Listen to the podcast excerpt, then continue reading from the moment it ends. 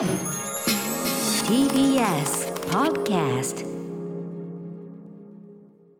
時刻は6時30分になりました。2月15日月曜日。TBS ラジオキーステーションにお送りしているカルチャークリエーションプログラムアフターシックスジャンクション。はいパーソナリティは私ライムスター歌丸です。本日は所属事務所スタープレイヤーズ会議室からリモート出演しております。そして月曜パートナー TBS アナウンサー熊崎和人です。ここからはカルチャー界の重要人物をお迎えするカルチャートーク今夜は月1レギュラー覆面プロレスラーのスーパーササダンゴマシン選手とお電話がつながっています。ササダンゴさんもしもーし。はい、もしもし、こんばんは。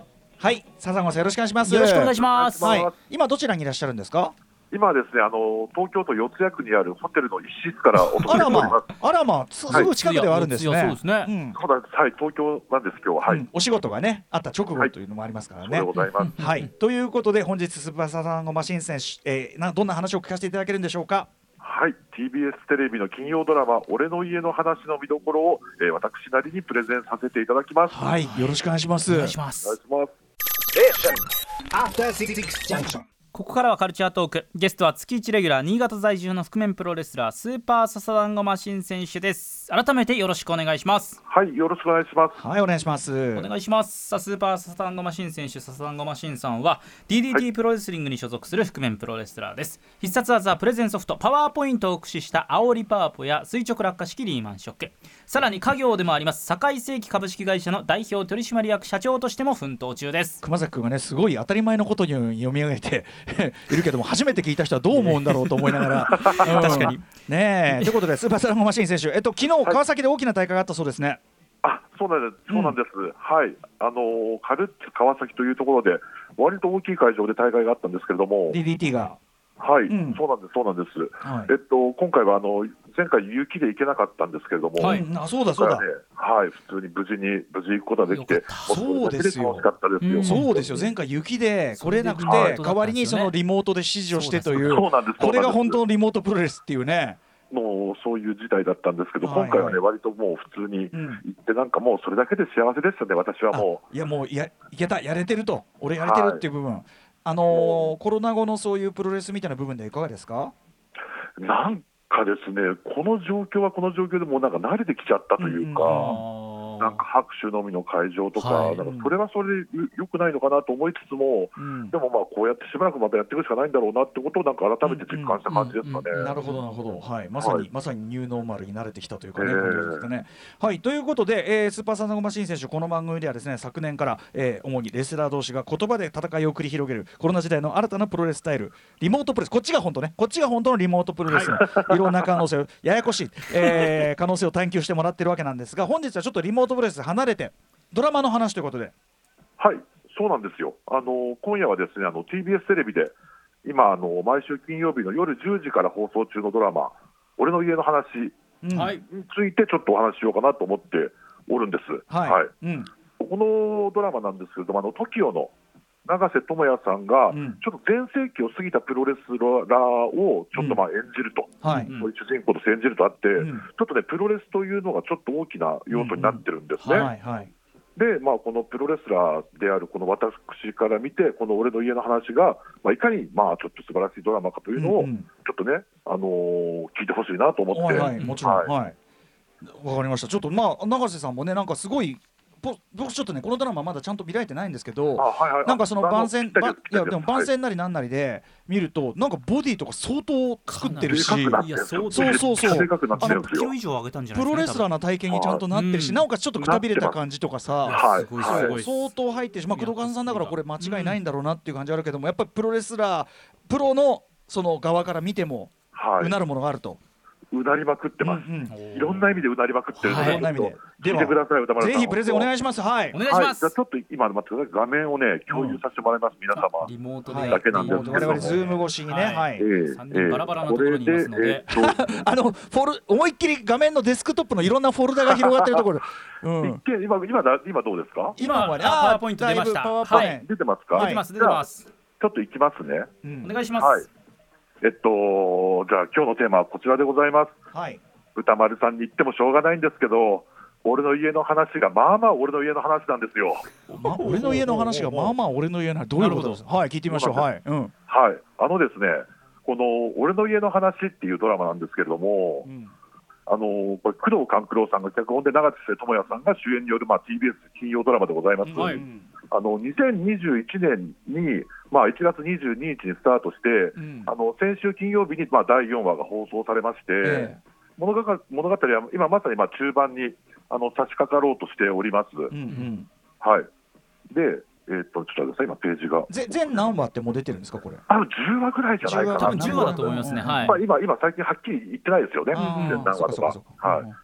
はいで、まあ、まあ宮藤官九郎さんと長瀬智也さんのこうタッグといえば、ええ。まあ、ご存知、池袋ウエストゲートパークですとか、ああそれはそうかそうか。はい。うんタイガードラゴンですとか、はい。うん。まこっちゃんうぬぼれ刑事、うん。はい。まあ、TBS ドラマ以外でも、真夜中の弥次さん、喜多さんとか、うんうん。 Too Young To Die っていう、まあ、映画も、映画もあああそっか。長瀬さんと2人でやられてるんですよそうか名コンビか。そうかそうか。名超名コンビなんです。うんうんうんその、まあ、お二人というか、まあ、永瀬さん、2021年4月に、もうジャニーズ事務所はあのうん。退所される予定なんですね。そうですね。うん。なので、そんな永瀬さんにとっては、実はまさに節目の作品だったりするんです、これ。そうですよね、まあ、その、さはい。最後っていうか、その大正前、最後は何になるか分かんないけど、少なくともテレビドラマシリーズとしては間違いなくね、最後でしょうね。そうなんです。そうですよね、はい。うん。そうなんです。で、えーっと、ちょっと待ってください。うん。で、えーっと、ちょっとスライドが。はい。でまあ、はい。今回はまあ永瀬さんがまあレスラー役をやられるとうん。いうことで、そのこの主人公、あの三山十一という、うん。えー役名なんですけど、はい。年齢の設定が42歳。はい、うん。で、えー彼は一応ピークを過ぎた、まあ、ちょっとプロレスラーなんですよ。えええええうん。はい、で所属する団体も、まあ、新日本プロレスみたいにこう超メジャー団体というわけではなく、新興のインディー団体、えうん。サンタマプロレスっていうんですね、はい。うん。まあ、サンタマというだけあって、まあ、おそらく東京の中のなんはいかローカル団体っぽい感じ、サンタマ地区ね、うんうんうん。はで、まあ、長瀬さんはまあこの役柄を演じるために、まあ、実はこの半年間で13キロあやっぱそうなんだ、うんうんうん。はい、それぐらいまあでかくてごついんですよ。ちゃんとね、体型から役作り、素晴らしいですね。うん。すごいですよね。で、そのまあ、今回、そのプロレスシーンの監修として、うんこちら DDT プロレスのその兄弟団体である、うん。まあ、同じグループ会社の頑張れプロレスっていう団体があるんですけど、うん。はい。そこの、まあ、木曽大輔っていうレフェリーと、勝村さんっていう選手と翔太君っていう選手らが、はい。まあ、プロレスの監修役としてはいはい。参加して、DDT の選手たちも、まあ、そういう道場のシーンとか、うん。試合のシーンとかではまあ全面協力してるんですよ。ああ、はい。じゃあ半ばちょっとね、全全然じゃあもう、うん。すそうなんですぐすぐ隣でやってるというか、もうね。うんうん。そうらしいんですよ。うんはいうんうん。ででその特にこの勝村さんっていう勝村修一郎さんという、ええあの選手がいらっしゃいまして、んこの方あの頑張れプロレスっていう団体に所属してるんですけれども、うん元あの格闘技のシュートの世界王者でして、すごい。うんその永瀬智也さんのリアル幼馴染なんですよ。マジか。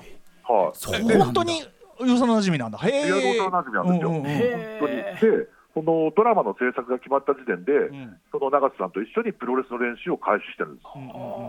へえだからこう DDT の道場とか行くと、実は永瀬さんが練習してたりとか、あ、普通にそうなんだ。してたらしいん。ですよ。え、じゃあはい、え、笹山さん、それマジ横目で見てたみたいなこと？いや僕ね、あの一回まあ、時間制なんで、結構、うんはい他の選手と被らないように、まあはいはい。情報解禁も全くしてなかったんで、うんうん。だと思うんですけど、実は僕、あの11月ぐらいとか、うん。普通に道場行ったら、はいあのなんか永瀬さんが着替えてて、なんだこれは。と思って、ななんだ、なんだ、それびっくりしますよね。そん。なことあると思って、普通ないっすごく自然に。しかもめちゃめちゃでかいし、ああ、うん。体型も、ええあれ？って。大体思ったより細いじゃないですか、うんうんいやそのパターン多いですね。逆なんです、でかいん。ですよ、でも単純にでかくなってただけなんですよ。へえ、あ、そう。はい、でもそれはね、で身近にこういう方でね、藤村さんいらっしゃれば、それは勝間さんか、はい。勝間さんいらっしゃれば。そう。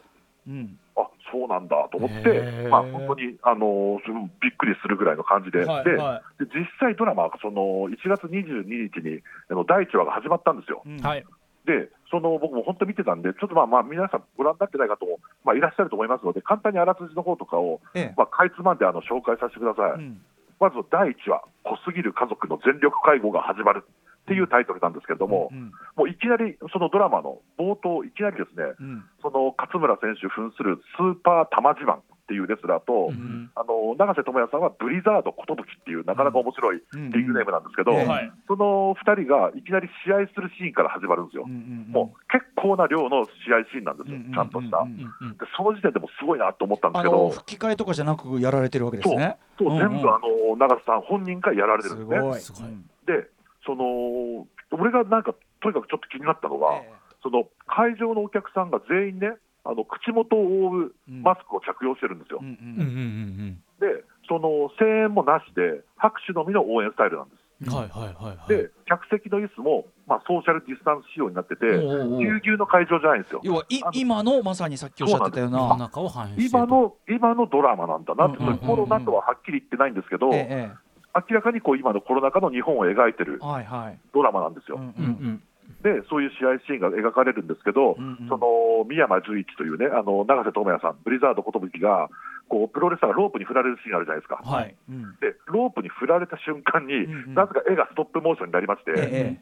であの永瀬さんのモノローグで、あのロープに飛ばされている最中だが、今から俺の家の話をするみたいなモノローグが入って、ええ。ここからも完全にもう工藤官九郎さん節なんですけれどえも、うんうんはい。でそこからもうポンポンポンとこの彼のその家の話がされるわけですよ。はい。で、その三山十一の実家は、三山流っていう能楽師の宗家の家系なんですね。うんで、お父さんの三山寿三郎さん、これ、西田敏行さんが演じてるんですけれども、うんはいその方は27代目の宗家にして人間国宝なんですよ。ううんんで、小さな頃から他の兄弟や弟子たちと共にこう稽古をしな稽古をしながら育って、うん特にその主人公の十一は後継者として厳しい指導を受けてきたんですね。はいうんで、まあ、17歳の時にその反発して家出をした十一は、うん。その大手のプロレス団体に入門して、こうアイドルレスラーとして売り出されて活躍するんですけれども、はい。こう大物選手と対戦したり、うん結婚したり、怪我したり、こう子供が生まれたり、海外遠征に出たり、うんこう離婚したりしながら、こう自然とね、まあ、42歳ですから、はい。こう小さい団体で余生のようなレスラー生活を過ごしてるんですよ。かつてはスターだったけどと。うんうんうんうん。そう。でまさにそれも映画レスラーのミッキー・ロークさんをのような感じというか、はいはい。本当にもうミッキー・ロークさんを明るくした感じの、そこまでまはい。あボロボロになってるわけじゃないけども。そうなんです、そうなんです。やっぱそこはもうホームコメディドラマだから、もうポップなんですよ、やっぱり。うんうん。はい。だけど、まあ、そういうちょっと本当に哀愁漂いまくってて、いやこのあのねかつての表紙のねシュープロのね表紙とかもよくできてますね。うん。そうそうなんです、そうなんです。で、そのある日、試合が終わった控室に、スタッフがやってきて、お父さんが既得だうんっていうニュースが入るんですね。で、病院行くと、こう長らく交流が絶えていたこう兄弟江口のり子さんとか永山絢斗さんとかと、はい。こう久々に再会するんですけど、もうすっかり大人として成人した2人が、もうね、こう遺産や相続の話を淡々とするんですよ。うん。でその様子を見て、こう自分がもう28代宗家を宗家を継ぐために、うん。こうレスラーを引退するっていう、なぜか決意をするんですね、そこで。はい。はいうん。はい、で、このそなんか俺、それ見て、なんか10年前に一回、父親がこう入院して、うんそう実家の金型工場を継ぐために、なんか引退した自分の過去となんか被るなってこう一瞬思ったりしまして、そうですね、はい。本当にはい。そう。ん。でまあ、生半可な気持ちでは両立できないし、うん。まあ、能楽も金型も、まあ、厳しい世界で一緒なんだろうなみたいな感じでまあまあんではい。で、まあ、いざ引退して、こう実家に帰ると、うん。今度は意識を取り戻した父、寿三郎が、ええええ。割と元気にこう退院してですね、えええあのヘルパーのさくらさん、戸田恵梨香さんが演じてるんですけど、その彼女とこうイチャイチャしながら、えはい。俺、この女性と再婚するから遺産全部彼女に渡すからみたいな感じで、うんこういきなり言い出すんですよ。ちなみにこう帰ってきた途端にちょっと元気になって退院してくるのも、もう10年前の自分の父とあ、一緒なんでねマジですすか。。あそう。はいへえ、まあ、お元気にね、はいなられたのは何よりですけど。まあ、そこからまあ介護しながらみたいな生活が始まるんですけど、はい。今度第2、第2はですね、はいその帰ってきたばかりの十一にこう宗家を譲るっていうことで、ええ他の門弟たちが反発するんまあ、それはそうだ、急にね。うんはいで、まあ、意外にもね、あと全く宮山家に、まあ、古典芸能、伝統芸能やってる宮山家にええ、全然現金がないっていう、こう、切実な話、まあ、ここから結構事業承継の、こう後を継ぐっていう話にもなっていまして、で結構、能のお稽古の合間にこうバイトしたり、こう三山随一、別れた奥さんに、ええ。マンションのローンですとか、こう息子の養育費の支払いとかが遅れてることをこう怒られたりしながら、はい。ついね、ちょっと目の前のギャラに目がくらんで、うん怪我をしたあのスーパー玉自慢の代役として、ええマスクをかぶってこっそりリングに復帰してしまうんですよ。はい。うんうん。うんそれがもう第2話です。えでちなみにもうテンポアップしますが、こう第3話はですね、うん。あの前回の代打出場がこう好評で、えうん。今度はちょっと経営難に陥ってるサンタマプロレスから、ちょっと正式に復帰してほしいってええ。相談を受けるんですね。うんうん。あの長野さん、武藤さん、長州さんみたいな、それぞれの役で、その役ですごいよね。やってるんですけど。うんうんうんうん。はい。で実際、お父さんの介護とか稽古で忙しいんだけど、うん。ちょっとやっぱお金が欲しいから、うん。あの息子から背中を押されたこともあったりとかして、ちょっとやっぱ引き受けちゃうんですよ、はい。それを。はい。で、その、まあ、親バレだけは避けたい十一が、うん。こうマスクマンとして復帰することを提案するんですけど、はいなぜかそれが、能楽のエッセンスがこう入りまくったスーパーゼアミマシンっていう覆面レスラーなんですよ。ちょっと待ってなんか聞き覚えが。スーパーゼアミマシン覆面マシン。はい。覆面レスラー。ええ。スーパーゼアミマシンです。ええ。はいえええ。えの家業を継ぐために引退したレスラーが、はい。はいマスクマンとして。はい、スーパースゼアミマシンとして。ホニャララマシンとしうんて割と早々に復帰するっていう、はい。これは完全にあれ聞いたことあるな。ってうんうん。うん思っちゃったんですね。はい。いやいやいや、うん、俺の家の話だよ、これ、うん、はい、本当に。ちなみにそのスーパーストロングマシン風のマスクの上にですね能面をかぶって入場していくんですよ、スーパーゼアミマシンは。はい。で実際の試合でもこうピンチになるとお父さんの寿三郎から稽古で言われたアドバイスがはい。脳裏に思い出すんですよ。うん。で体幹さえ鍛えていればいざという時なんとかなるっていう言葉を思い出しながら、相手のタックルを耐えたりまあ、こううん。足の衝撃を下半身から上半身に逃がしてあるイメージ、それを持ち続けるんだっていう言葉を思い出しながら、相手のローキックのダメージを軽減したりす。まさにベストキット、はい。うんうん。はいはいはい、そうか、ね、ではいはい。そう最後はまあ棚橋選手のもう入場アピールみたいなようにこう見栄を切ってから、華麗なダイビングボディアタックを決めて、うん。デビュー戦を見事勝利で終えるんですけれども、はいはいはい。その他にも本当にキレのあるローリングソバットですとか、うんうん。こうヘッドシザースホイップとか、難易度の高い技をですね、うんうんこう覆面レスラー役だから本来吹き替えできるんですけども、ええスタントなしでバンバン演じる永瀬さんが、もう放送中からとにかくね、SNS で大ニーズはそういう人多いですね、もうマスクして、マスクしてんのにやるっていうね。はい、うん。本当すごくてですね、うんでちなみにあの先週放送の第4話では、はい。まあ、よりその宮城宮山家の込み入った話が描かれるんですえね。ええなんか西田敏行さん演じる人間国宝と、うん。まあ、その芸養子、そう芸を継がせるための養子である宮山ジュゲムといううん北谷健太さんやってるんですけど、うん。その間の秘められたドラマみたいなものとか、うんまあまあ、こういう能の世界は能の世界でめちゃくちゃ大変ですよねっていうこううん。話になって、物語がこう一気にこう加速していくんですよ。うんうん。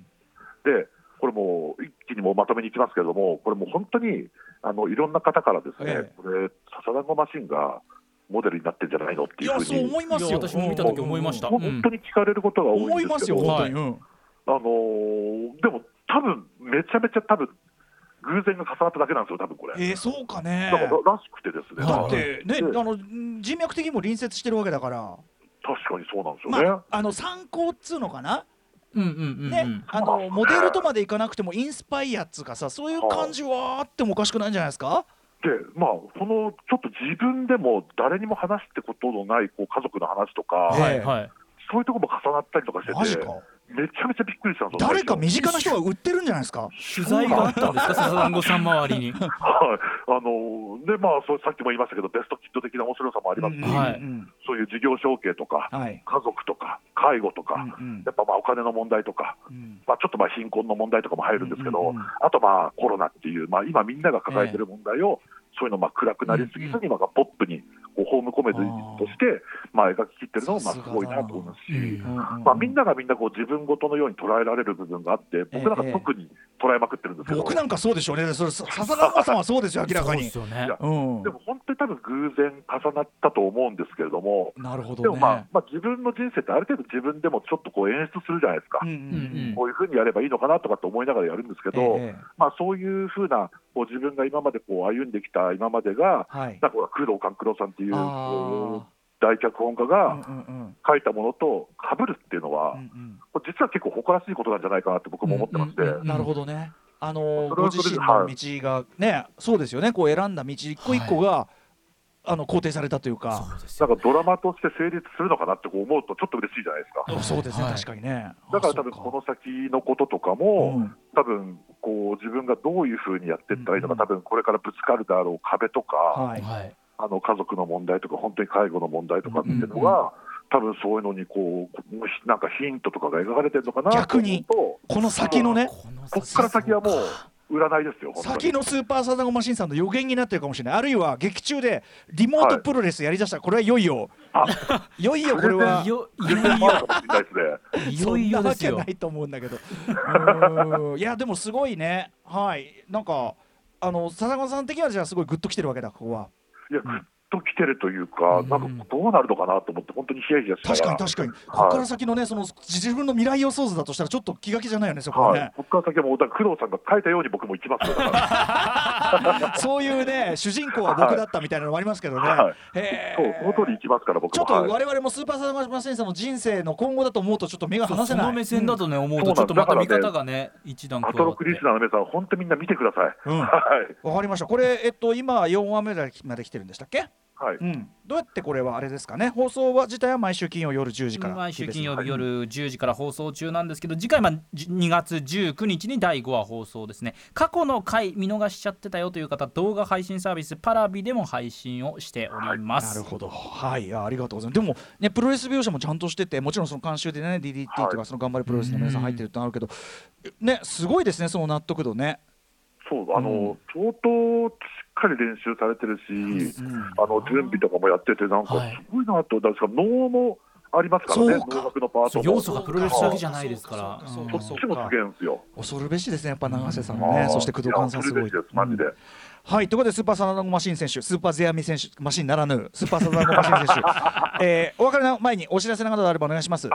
あはい、えっとですね、えっと、我々3月9日東京後楽園ホールで、えーまたも、えーひらがなマッスルという講義をやらせていただきますので、えーぜひとも皆さん、あのいろんな手段であの拝見していただければなと思います。